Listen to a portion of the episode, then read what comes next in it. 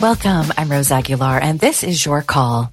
The Black Choreographers Festival in the San Francisco Bay Area is celebrating 19 years of highlighting award-winning choreographers and dance companies, featuring unique and dynamic African and African American dance performances.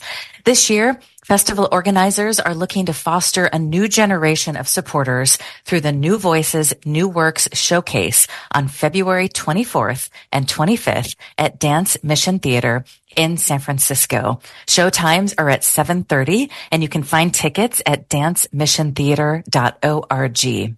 Festival co-founder and curator Laura Elaine Ellis wanted to create a space where black artists could be in conversation with each other and feel safe taking risks.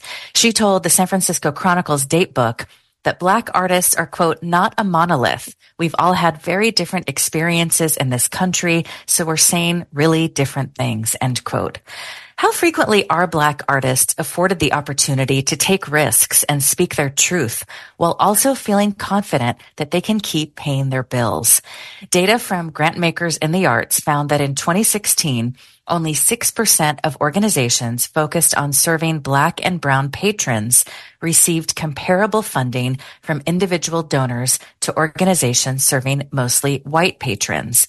A 2021 report from the Los Angeles County Department of Arts and Culture found that LA arts workers who identify as Black, Indigenous, or people of color make 35% less than their white peers. Other artists report that while support for Black artists increased in 2020 as a result of calls to action after the death of George Floyd, that support is now drying up.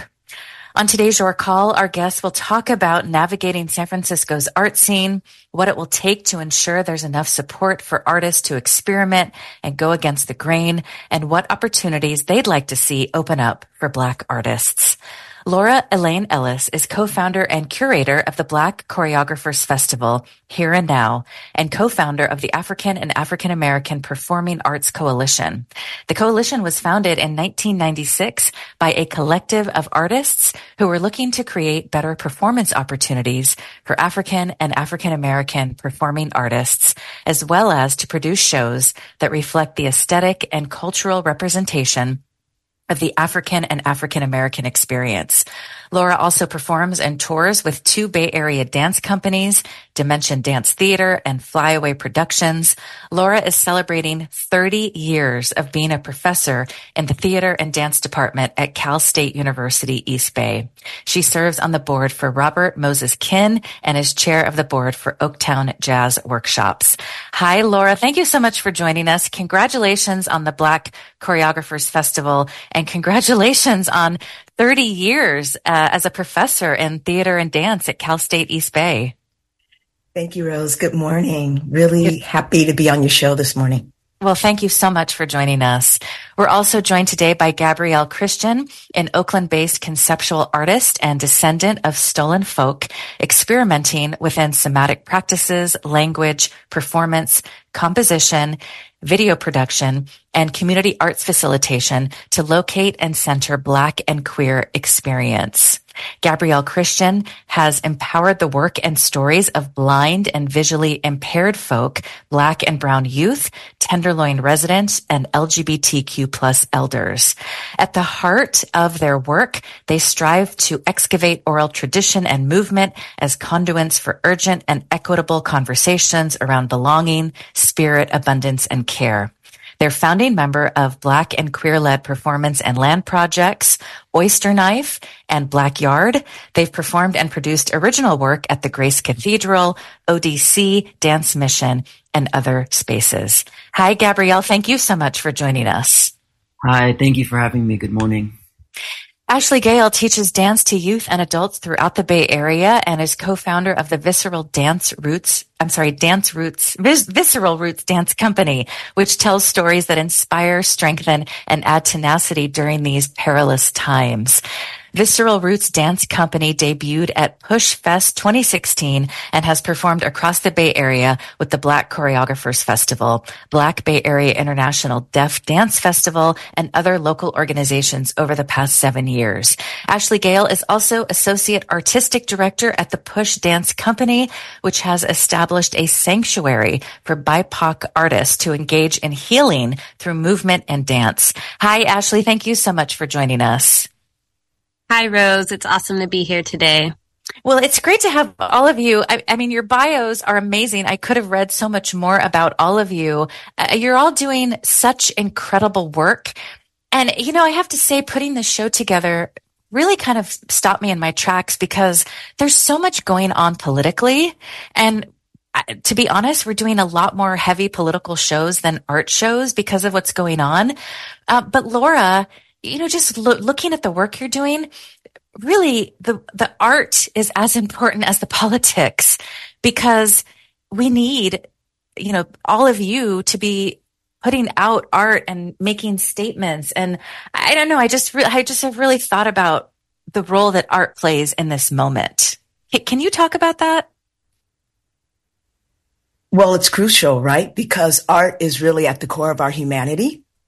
And the more we're able to tell our narratives, tell our stories, tell our truths, I think the more we are edifying our community as well as engaging our community in really important conversations, as well as ways to heal and to support each other and to really look at what's happening in our world mm. and shift those narratives and make what I love to quote one of my favorite um, journalists, political activists, writers, James Baldwin would say, make our world a more human dwelling place.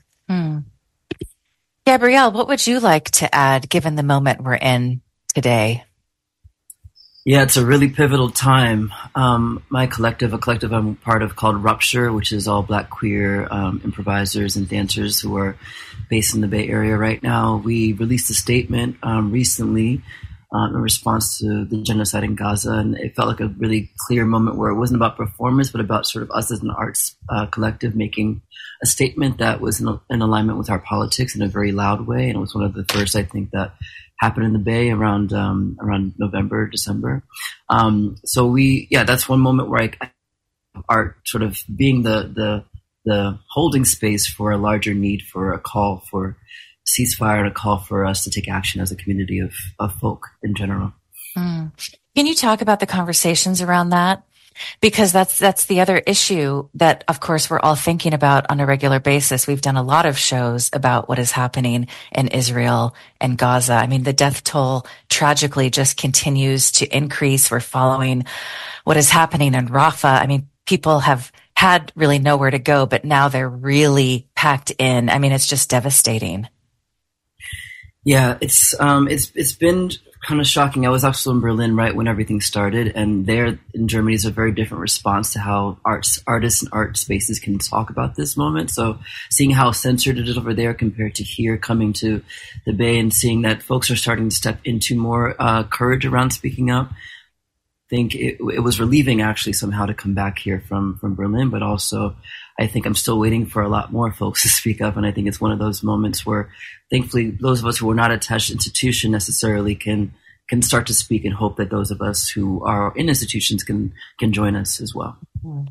And we should just mention that people did shut down the Golden Gate Bridge yesterday, calling for a ceasefire. And if you go to the Jewish Voice for Peace Twitter page, there's just uh, uh, actions taking place all over the country. They don't get enough media attention, but you've got rabbis, you've got Jewish Voice for Peace, so many organizations uh, really speaking out about what is happening. Uh, what would you like to add, uh, Ashley, about the role of art at, at a time like this when we've got so much happening in this country and around the globe? You know, I've I've always appreciated artists who can take what's happening around them and use their art to kind of bring awareness to situations, but also provide space for conversations to happen. I think a lot of artists really enjoy bringing, um, if you will, harder topics to performance spaces because sometimes what can't be said can be felt and seen and heard in a different way that can start these conversations that need to happen. We need to be in spaces where we can talk about it and express how we feel openly and safely. And that's what I love about artists. And that's what I bring to my work too. Um, is to provide the starting point for those conversations and feelings that we need to push through to start solving it, to start finding change, to start creating the world we want to see. And Laura, that's what you said in the interview you gave to the San Francisco Chronicles Datebook is, is really talking about how, you know, the, the trust is that the artist in the Black Choreographers Festival is that they're telling a story that's authentically theirs and that there's a safe space for artists to really push boundaries. Can you talk more about that? Well, it is very important for, um, again, I'll repeat, for us to be able to tell our narratives. Um, I do want to quote one of my mentors who um, actually created the Black Choreographers Moving Toward the 21st Century. That festival is the festival shoulders that the Black Choreographers Here and Now stands on. Um, founder, creator, amazing um, artist and educator, Dr. Halifu Osumare, started that festival in 1989 and it ended in 1995. And so fast forward, Black Choreographers Festival Here and Now um, started, of course, in the 21st century in 2005.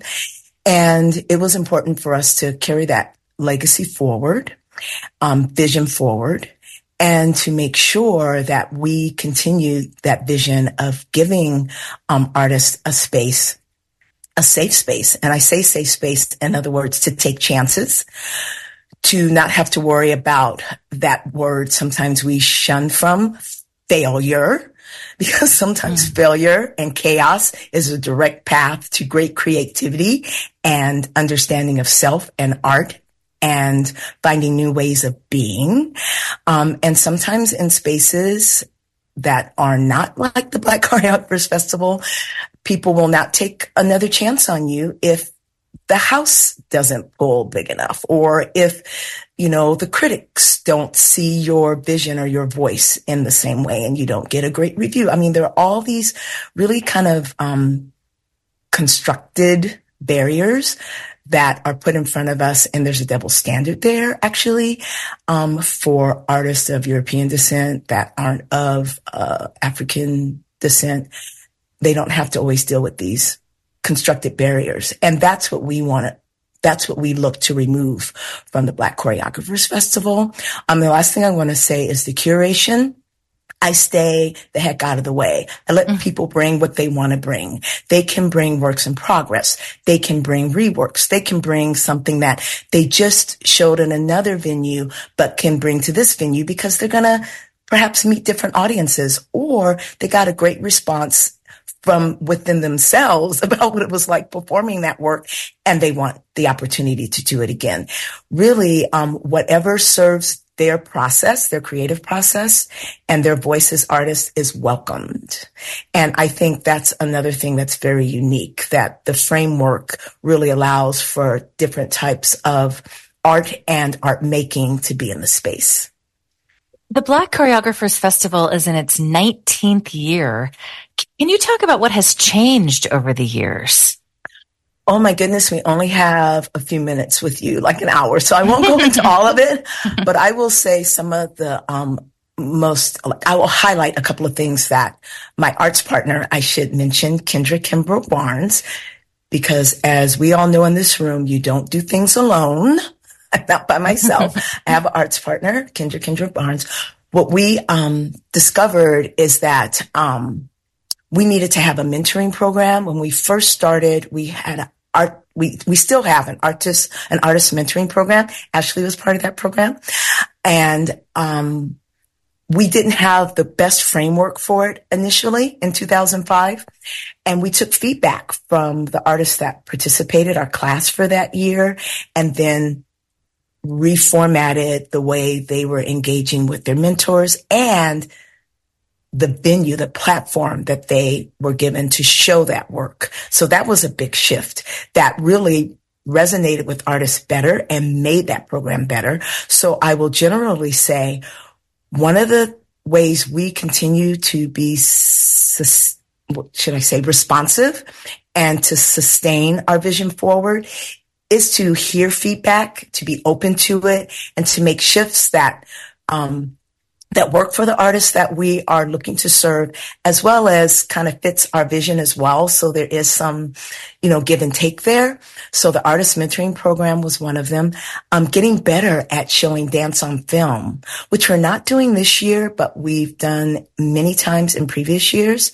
That's something we really, um, want to foster and support because there are a lot of, well, you know, during the pandemic, a lot of folks went to dance on film, but we were already supporting that expression.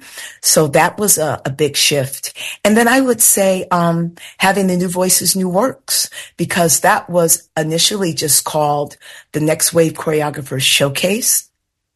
And then we realized that, um, we really wanted to begin to be intentional about um, reaching out to new voices and that new voices didn't necessarily have to be emerging artists. It could be mid-career and establishing established artists that want to say something differently with their work. So new voices, um, we expanded what that could be and that new works could be, um, reworks or works in progress. We just sort of broadened the scope of what we, I think we were thinking about a little too narrowly at the beginning mm. of that process. Thanks Today for letting me share that. Oh no, of course we have time, which is which is great. Today we are talking about the Black Choreographers Festival, which you can see February 24th and 25th at Dance Mission Theater in San Francisco. Find ticket information at yourcallradio.org. Laura Ellis is co-founder and curator of the Black Choreographers Festival. Gabrielle Christian is Oakland-based conceptual artist, founding member of Black and queer-led performance and land projects, and The Rupture is Now, Oyster Knife, and Black Yard. Ashley Gale is co-founder of the Visceral Roots Dance Company and associate artist director, artistic director at the Push Dance Company. And if you'd like to join us, if you have any questions or comments for our guests, if you would like to talk about uh, resources for Black artists or spaces that support Black art. If you are a Black artist or an artist of color and you'd like to talk about what your experience has been like navigating the art scene, and then just a very general question, what is it like to be an artist today?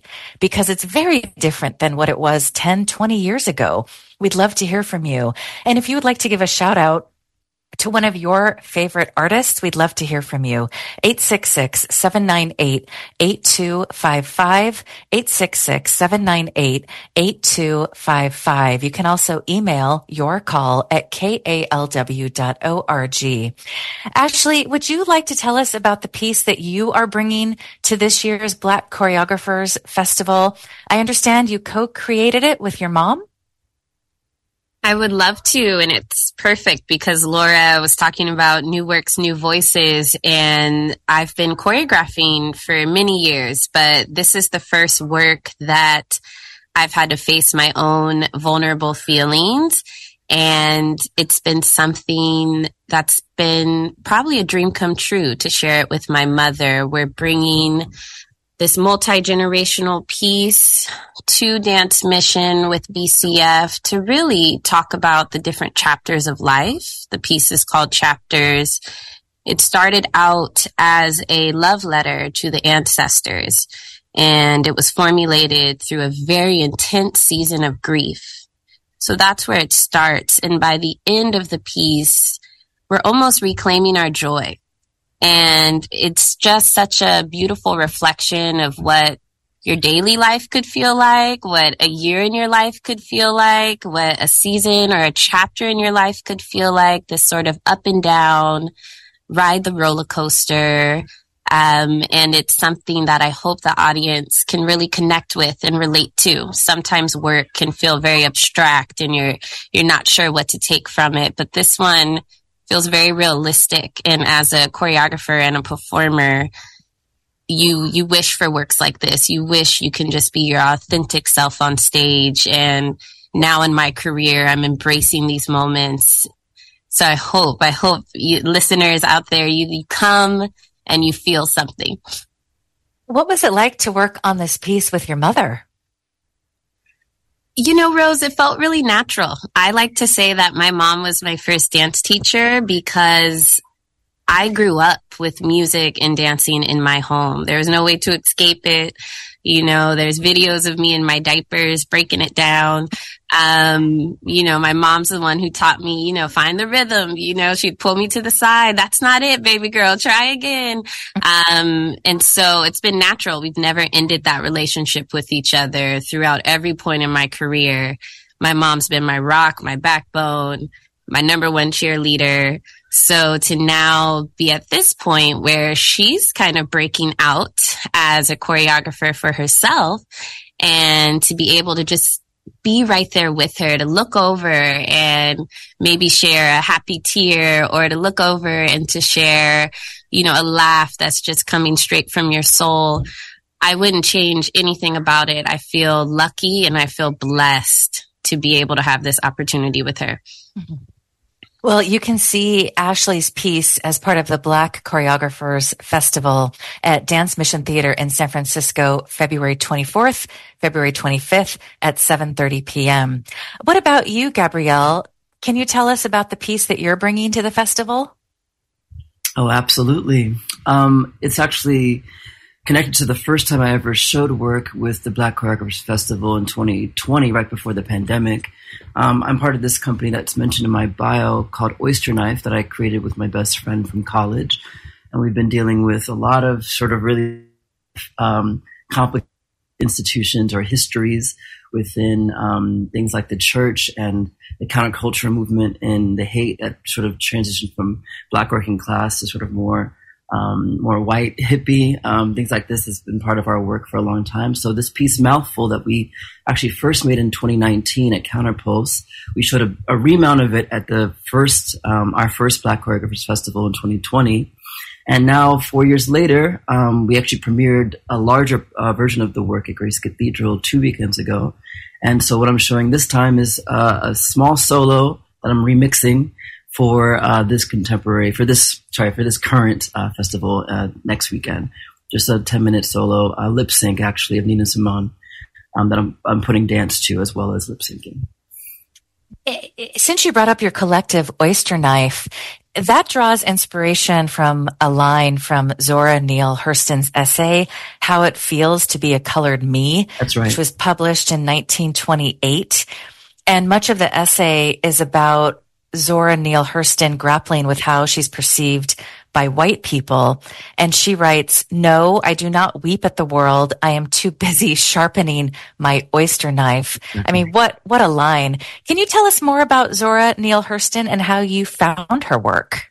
Yeah, Chibueze, actually, my the co-founder, co-director, and best friend of mine, um, has been really uh, obsessed with Zora for a long time. So when we were coming up with sort of the name of our of our duet, um, they suggested that we work with Zora's legacy because we are also two folks who came from a sort of more academic and theatrical background and moved into sort of more um, more anthropological in the sense of being with the folk, interviewing folks on the ground, documenting our histories from a Black queer lens, um, not being super attached to um, necessarily institutions, but also, of course, Zora has this history of being uh, kind of tied up with patrons for a long time and being also like ridiculed by folks like Langston Hughes uh, in the same era for being really um, kind of yeah at, at, the at the at the knee it sounds like some people would say of some of her white patrons. So there's a really complicated legacy for her that I think is unfair because of course she did die anonymously and was sort of rediscovered right by Alice Walker uh, 30, 40 years later, or more than that even.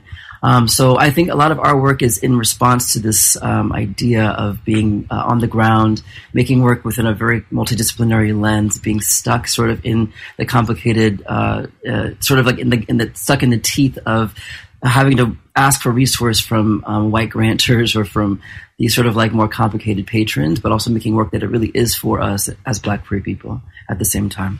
I just want to read a little bit because I think this history is so important. I just found information about Zora Neale Hurston from the National Women's History Museum. And it says she was born in Notasulga, Alabama on January 7th, 1891. 1891. Both of her parents had been enslaved. At a young age, her family relocated to Eatonville, Florida, where they flourished. Eventually, her father became one of the town's first mayors. In 1917, she enrolled at Morgan College, where she completed her high school studies. She then attended Howard University and earned an associate's degree. She was an active student and participant in student government, and she founded the school's renowned newspaper, The Hilltop. I mean, there's so much more I can say, but I, I just think this history is so important, Gabrielle, at a time when there's such a massive push from people in the Republican Party to really continue to whitewash this kind of history. Yeah, I totally agree. Yeah, and I and I feel like you know even the fact that Zora did, like I said before, um, sort of um, pass anonymously. There's this there's this way that I think a lot of folks in our communities are incredible or, or storytellers and oral historians and have a, the documentary of their lives really baked into their daily experience. And so a lot of our work as artists is to sort of find these folks and put them, platform them. That's what I think a lot of us are doing in, in this festival as well. And also in our own lives and in the Bay Area, the, the artists I've met here are all really about sort of pulling um, the folks around them into conversation so that no one's forgotten. So mm-hmm. I feel her work is really inspiring a lot of folks in, in Oakland and the Bay Area as well. Well, thank you so much for bringing her to the show today, Zora Neale Hurston. If you just search for her name, take a read and learn more about her really incredible life. Today, we are talking about the Black Choreographers Festival, which takes place February 24th and 25th at Dance Mission Theater in San Francisco. You can find ticket information at dancemissiontheater.org. Um, they are really an amazing space. They do a lot of great performances. We've, we have Chris Krissy Keefer on the show pretty regularly. You can also find ticket information at yourcallradio.org. Today, we are joined by Laura Elaine Ellis, co-founder and curator of the Black Choreographers Festival. Gabrielle Christian, an Oakland-based conceptual artist. Ashley Gay is co-founder of the Visceral Roots Dance Company. This is your call. We'll be back after this. This is your call. I'm Rose Aguilar. Coming up on our media roundtable tomorrow, we will discuss the crackdown on independent reporters in Azerbaijan. As of January 25th, at least 11 Azerbaijani media workers remain behind bars due to their work, according to the International Press Institute. And then we'll continue our discussion about the decline of local news and its impact on journalists and the communities they serve. If you have a show idea or a guest idea, you can email your call at KAL lw.org. And if you'd like to join today's conversation, we're talking about the Black Choreographers Festival. You can see it February 24th and 25th at Dance Mission Theater in San Francisco. Showtimes 7:30 p.m. Find ticket information at dancemissiontheater.org or yourcallradio.org. And if you'd like to talk about the art scene today, if you have a, a, a question or a comment for our guest, if you'd like to talk about what your experience has been like as an artist of color, if you know of any spaces that support Black art, or if you'd like to shout out one of your favorite Black artists, we'd love to hear from you. 866-798-8255. You can also email your call at kalw.org. Laura Elaine Ellis is co-founder and curator of the Black Choreographers Festival. Gabrielle Christian is an Oakland-based conceptual artist. Ashley Gay teaches dance to youth and adults throughout the Bay Area and is co-founder of the Visceral Roots Dance Company. I hope you can go to yourcallradio.org because our guests are doing such incredible work in and around the Bay Area. Uh, we have an email from a listener who says, thank you so much for this show. Please do more shows with artists about the amazing Bay Area art scene.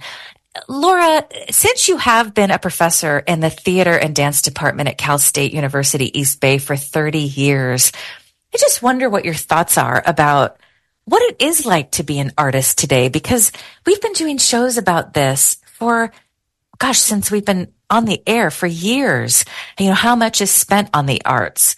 What is it like for artists? And when you think about just how much has really changed in the Bay Area, how expensive things are today, how so many people struggle to make ends meet, um, what is it like to be an artist in, in the Bay Area today? How are artists making it? Um, my mom used to say, um, you know, making a dollar out of 15 cents. Um, mm. sometimes that's really what my reality is in um, curating this festival, grant writing. I'm loving that um, Gabrielle talked about um, looking to resources and where you have to look and um, sometimes the hoops you have to jump through. I actually stay away from that. I have this process of calling up the program um, managers and directors and talking to them directly about what my vision is and actually finding out if they're allies or not before I bother to um, to put my energy and time into um, grant writing to that particular organization because I want to know that they care enough about what we're doing and who we're serving to even um, bother being in partnership with them in that way as stakeholders. So I don't know if all folks do that, but I do call up directly. I want to know who it is I'm partnering with. Um, and a lot of folks wonder why I don't go out for more grants. And it's because I'm just that particular about who I am bringing on board to support this festival. I'm, I'm maybe more particular than they are, but I think it's important. Um, and so I would say that sometimes that makes it very challenging. And, um, and then sometimes I get very, um, lucky. I think it is lucky. Um, sometimes it's not luck. Sometimes it's that people actually know what we're doing, this grassroots organization, and they respond to that. So one of the things I want to give a shout out to is the Dreamkeepers initiative. Um, we actually were given support from San Francisco Arts Commission in that initiative towards our 20th anniversary. So that's exciting. And outside of a creative work fund grant that I got at the very beginning of my working through AAA PAC, um, my um, nonprofit organization is the African and African American Performing Arts Coalition, AAA PAC we got a very substantial um, grant support award um, or substantial award from Creative Work Fund back in 2002.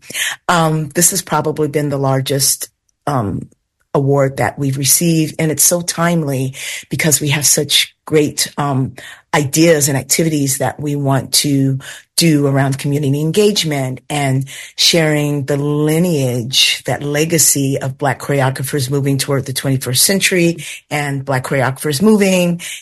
Um, I'm sorry, Black choreographers moving to the, uh, towards the 21st century and Black choreographers festival here and now. Um, we want to talk about that legacy and share that narrative and educate folks about that history. So that's really wonderful. I do want to say a little bit about Cal State University East Bay. Um, I have been a professor there for 30 years, my 30th year. We have had the most ridiculous cuts in the history of me being there this year. Mm-hmm. Um, just they decimated our technique courses. We don't have any dance technique courses mm. this semester. Insane. And yet we just hosted one of the most exciting concerts to ever be on that stage. The Black Choreographers Festival here and now. Our opening weekend was on that stage in Oakland with Robert Moses, Kin, um, Gregory Dawson's company, Push Dance. Ashley burned up the stage that night. Um, we had Dazon Solon and Jordan E. Dabney, um, as well as Dimensions Dance Theater, who just celebrated 50 years. Deborah Vaughan is the director of that company. Um, a huge house, large attendance, really supported the school. Students came for free, faculty, staff. And in the face of those devastating cuts, no technique classes for our dance majors and minors. Here we're all dance. And of course, the school was thrilled to have that happen. But those sort of, um, that, um, what do you call it? The irony of that is pathetic. So I'm really disappointed and completely upset about that. And then at the same time, Ashley's been through the teaching credential. We have a teaching credential that it, um, has its third cohort of teachers. Um, and it's the first time in 40, in the 45 year history of the California Dance Education Association that there's actually um, a credential for dance educators. So that's also happening at the college. So there's this bizarre dichotomy of things going on. Um, and we really need to take action around the marginalization of dance and theater um, at the university level, particularly here in California. And Cal State University East Bay is having a really challenging time right now. So it is not a joyful place to be an artist there for me mm. right now. Gosh, I'm so sorry to hear that. What ex- I mean, I know that schools in California are constantly we're seeing cuts on a regular basis with the tuition going up and then of course a lot of strikes from workers what did this school say about these cuts? What what what what caused them? I don't know if I want to bore you with the ridiculous reason um, that they allocated too much in the resourcing and class offerings last spring. You That's know, it. And Laura, I have to say, we don't hear much about dance majors these days. Are a lot of people still majoring in dance? We have a significant uh, group of students that are in the dance and theater program, and they have concentrations in both dance and theater. And we have some stellar alum from our program. We'll start with James Monroe, who founded the Genie on Broadway and has a Tony. Um, Don Williams, who directs all over the Bay Area and beyond. Um, uh, uh, uh, um, I'm going to get her name right. Um, uh, look, oh, gosh, I'm, i hate when I do this. Um, Chalia, Chalia, um, I'm going to stop there because I'm messing up her name. Um, but we have another um, artist that um, has been nominated for a Tony. She was in Slave Play and um, also um, on television series. And when I get her name, I'm going to come back to you, Rose. I hate when I have these brain um, glitches. And Reggie Williams, who is on Broadway. Um, we have Francis Sadayo, who's here in the Bay Area, um, almost half of the company members of Dimensions Dance Theater are all graduates from Cal State University East Bay as dance majors. Francis is a dance major. Um, and it is, uh, and those are just a few. There are many, many more. And the college knows about these graduates. So we have, um, over my history of 30 years being there, have turned out all of these artists. These are all, um, college students that I worked with from James all the way through to, um, you know, uh, current students who have great careers ahead of them. So I would say, yeah, we, we have a very significant, um, major and minor pool and we turn out alums who go and do amazing things out in the world. Wow. And, just quickly, since you mentioned that the dance technique class is being cut, and it sounds like this is a major loss, what what exactly is dance technique? Why is it so important? It's really the um, the basis of um, taking your your love and interest in dance because the technique isn't just around how well you point your toe or your extension it's about um, discovering your artistic voice. You you find that in a dance technique class.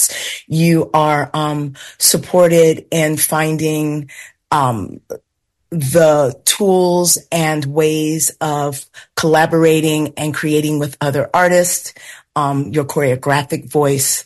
Um, so not just, um, so taking your, your passion and love for dance and really allowing young artists to find a structure and a framework to um, learn how to break rules, like to, because um, maybe they've been through other training mechanisms that say dance is only one way. In our desk dance technique classes. We bring in guest artists from the community. Um, students get to network and um, begin to build bridges to opportunities outside of their academic setting. Again, to just nurture their creative voice, their potential. It's it's vital, and that also means that is half of their, um, you know, most of their day, or at least half of their day, where they are not investing in their art. And because they are paying for a degree in that particular um, course work and major study, they should have the framework and courses that really guide and educate them best, right? Best teaching, de- teaching practices in that coursework. And so it has been gutted. So there's also a great inequity in what they are paying for at that university versus what they are actually receiving. Mm. Laura Elaine Ellis is co-founder and curator of the Black Choreographers Festival, and she's telling us what is currently happening at Cal State University East Bay. She has been a professor in the theater and dance department there for 30 years.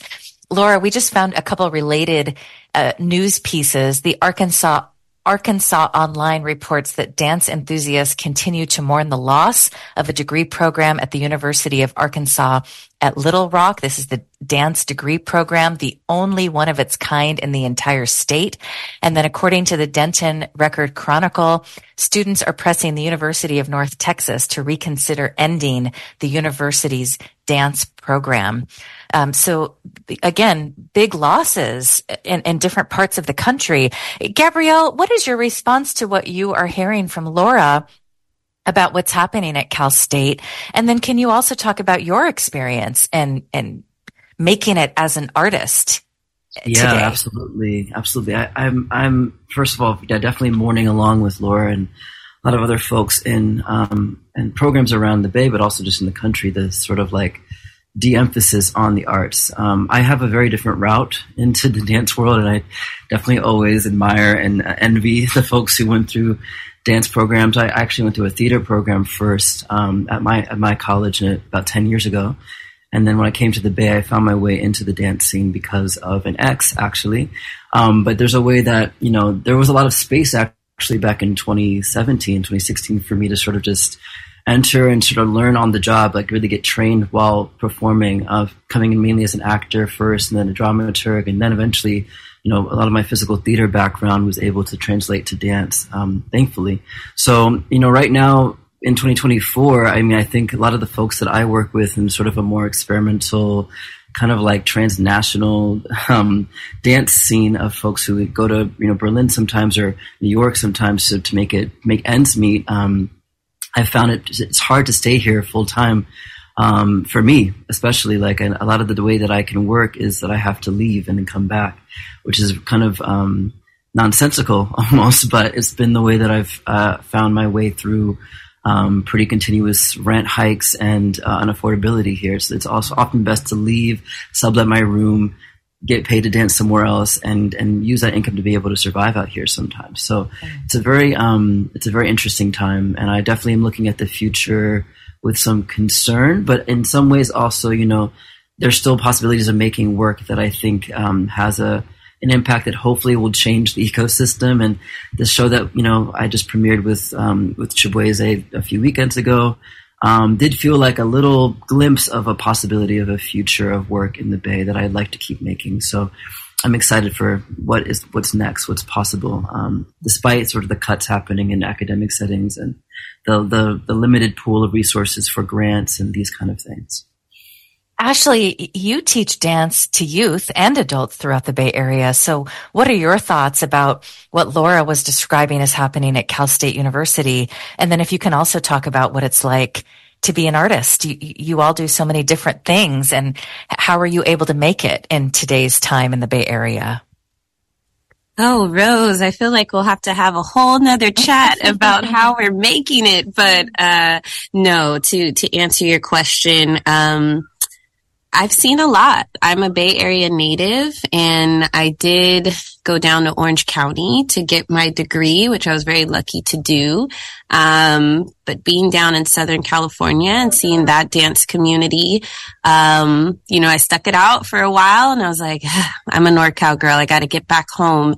And I can say that you know, just in my 10 years of working around the Bay, I've seen things shift so much. Mm. And a lot of artists, unfortunately, either have to leave the field. They can't make it a career. Um, it has to be deduced to a hobby, something fun that they can do when they find the time. Um, because now instead of using their, their art as a career pathway, um, they have to go what some artists call a real job. You know, they have to go get that nine to five. Um, which is a decision I had to make too. I was just lucky enough, like Lauren mentioned previously, is that I was able to be in that first cohort to get a dance teaching credential, which really saved me in a sense. I was prepared to kind of have to put the big dreams away and be a little more realistic about just how to survive in the Bay Area.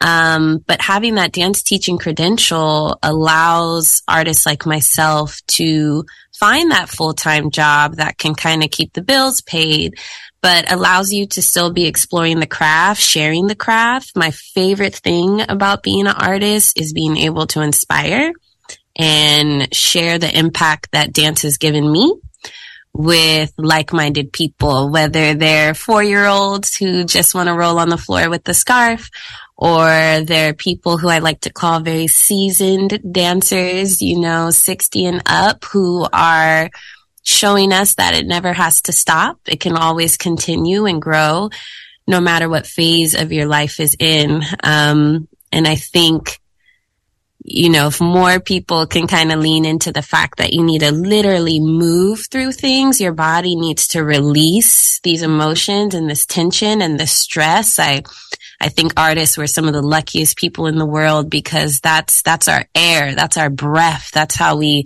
wake up each morning and go to sleep each night is knowing that we can move through these feelings. Um, so it's not easy. It's not an easy task to, keep dedicating yourself to this art form, but oh my gosh, is it worth it? Heck mm-hmm. yeah. It's mm-hmm. always worth it. And I think artists, we, we do a good job of continuing to remind each other, you're worthy, keep pushing, keep living that dream, keep finding the resources, keep finding the spaces, um, so we can salvage, we can salvage the Bay Area dance community and continue to pass it down to the next generations of artists who are going to keep changing the landscape in positive ways. Ashley, I love how you describe the importance of moving. I think this is so important. And, you do that at the Push Dance Company, which was established as a sanctuary for BIPOC artists to engage in healing through movement and dance. I, I think we need to do an entire show about that uh, just because it's so important just to move the body, especially during these times. Laura, we have just a couple minutes left, and I wonder if we can go back to the Black Choreographers Festival. If you can just tell us, give us a little more information about what people can expect to see. I will do that. And I, but I do want to correct my shout out. Chalia La Tour is the artist. I actually was saying the name correctly and stopped myself. But okay. now let me share, let me share you. about the, yeah, the shout is important. Let me, um, share about what you're going to see. Well, the stunning, um, duet that Ashley described, of course, and the show stopping, uh, Gabrielle, uh, solo. I got a chance to see that at the Grace Cathedral. So I'm very excited that you're bringing that to the BCF stage. So thank you both for what you're bringing. I'm just thrilled about that. And, um, they're sharing the stage with some incredible artists. Um, Dazon Solon and um, Algin Ford Sterling. Algin actually knows a lot of folks over at um, your radio station because he's a DJ, but also a moving artist. And I commissioned uh, this project. I'm bringing the two of these artists together who have who never met before. Uh, a month ago. They just met a month ago and found out they're on similar journeys and they're having a great time creating. And Rose, just to tell you about this curating, I have no idea what it is they're bringing, mm. but I'm ready I put them, great. gate bound studio space for them and they're just creating. Um, Natalia Schoaf, who um sort of an audience fave is going to be back this year. Justin Charlemagne and Sean Hawkins two of the graduates from Cal State University East Bay are going to be collaborating and bringing um, a duet that was that's inspired by a solo, a beautiful solo that Justin saw yes um, uh, performed last year. Um, Coral and Jetta Martin are back. Jetta in person. Coral might be through video. They're doing a collaboration. We have Crystal Bates and Hasim Bivens coming from Las Vegas, also known as Black Love we have three artists, um, Mariana Hester, Ebony Barnett, uh, Arvion Jones. They're bringing, Ashley's talked about that next generation. They're bringing students from the Oakland School of the Arts to burn up the stage on Saturday. And Ashley Gale will be showing on Sunday, um, and we're adding Jamie Wright to that performance. So again, a really eclectic, fantastic, um, sort of, um, expression of, of art that again shows that black dance is what we say it is. and we have really that, um, uh, uh, we're really showing that we are not monolithic because there's going to be so many types of um, expression on stage. So Dazon and Algin will have live DJ music. It sounds like Ashley might have live music. Um, we also will have um, video, some multimedia. Um, but I can say all dynamic, all will have verve, and most audience members say about BCF that they are inspired, they are uplifted, they are usually blown away by what hits the stage. So I hope folks come out and join us. And we have a cake, we have a, I'm just going to say we have a cake and chat at the end. So, um, like my culture does, like my family does, we feed people when you come. And so it gives you a chance to be with artists and, and with each other and eat cake and chat. Sorry, Sounds, Rose, I'm gonna let you get in there. No, that's great. Sounds amazing. The Black Choreographers Festival is at mm-hmm. the Dance Mission Theater in San Francisco, February 24th and 25th. You can find tickets at yourcallradio.org. Laura Elaine Ellis, Gabrielle Christian, and Ashley Gale, thank you so much for the work that you do, the art that you bring, and the beauty that you bring to us. And thank you so much for joining us. Thank you, Rose.